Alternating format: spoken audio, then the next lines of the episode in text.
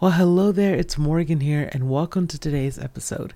Today's episode is about the small things in daily life that may seem scattered or unrelated at times, and recognizing that perhaps there are common threads or there's a larger picture that might be harder to see at times.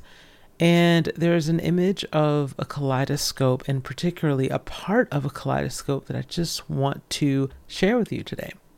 So, a kaleidoscope has something called an object chamber. And this is a part of the kaleidoscope that holds the objects used to create the patterns and designs. So these could be little things like glass beads or pebbles or other small colorful objects. And the purpose of this chamber is to supply the raw materials that the prism mirrors on the inside of the kaleidoscope and the lenses can reflect to multiply to create what's seen through the eyepiece.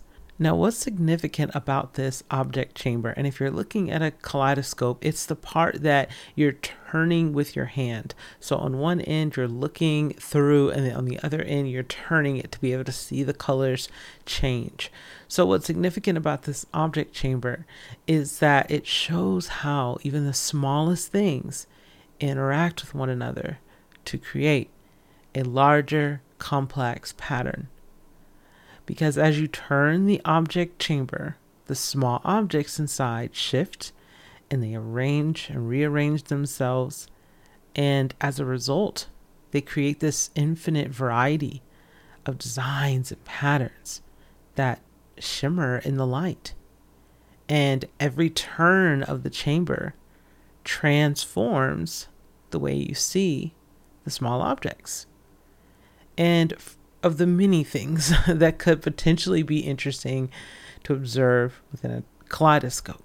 The small repository of objects could perhaps be seen as a reminder of what beauty might arise from the simplest interactions of small things coming together to make something new.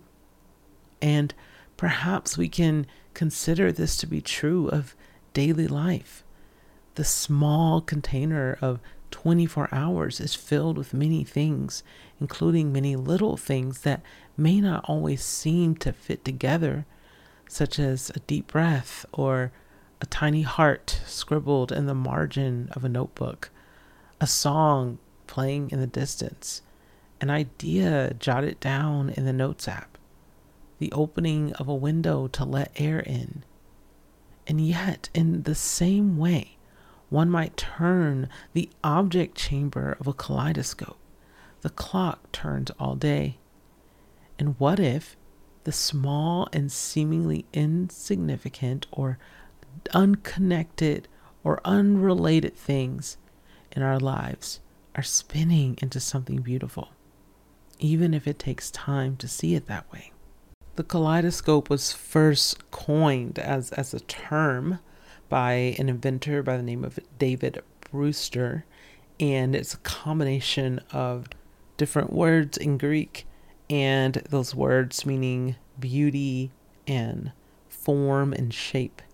And to look and to examine. And together, those different words meaning some variation of observation of beautiful forms.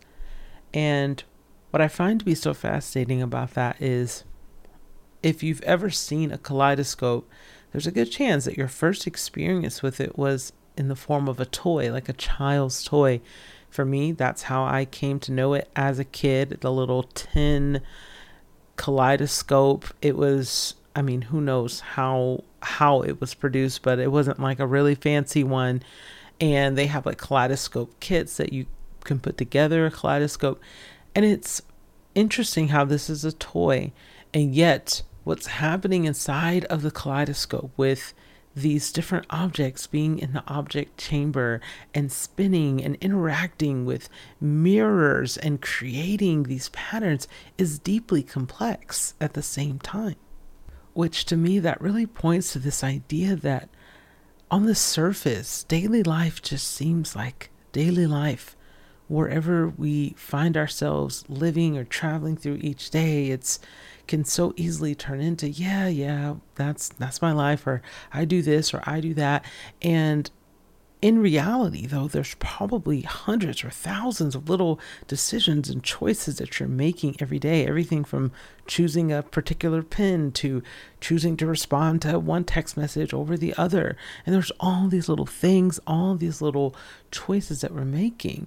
And as I look at an image of the object chamber, I can't help but to wonder what could fit into if that chamber were one day of the week what could fit into that chamber. Of course, not everything that happened that day is going to fit in there, but perhaps of all the little things that you do within a day, there are things that end up being the little glass beads or pebbles that are worth keeping and worth considering as as a group of objects that when you hold it up to the light, it reflects something beautiful.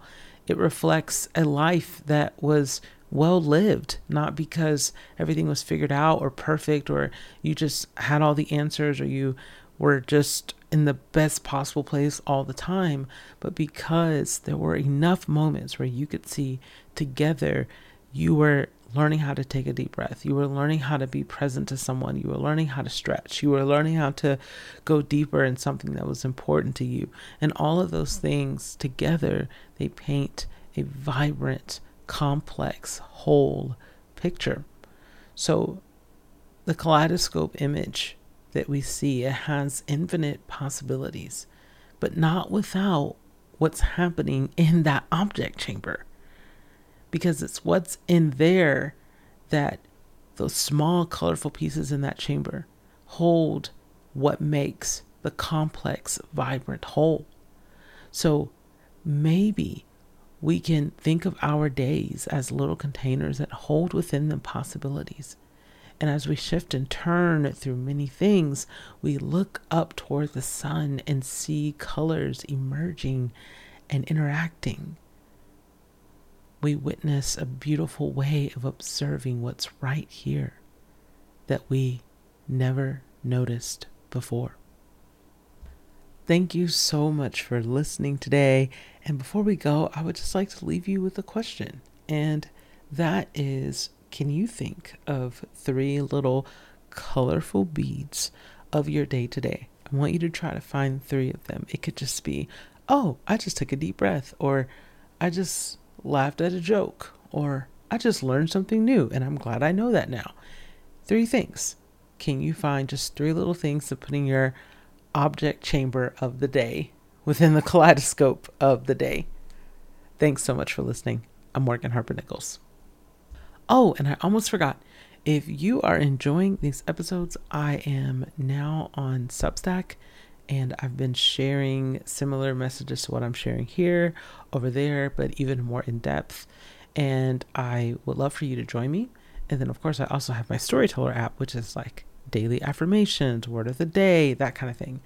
I will make sure I put all of that in the show notes. Thank you so much for listening. I'm Morgan Harper Nichols.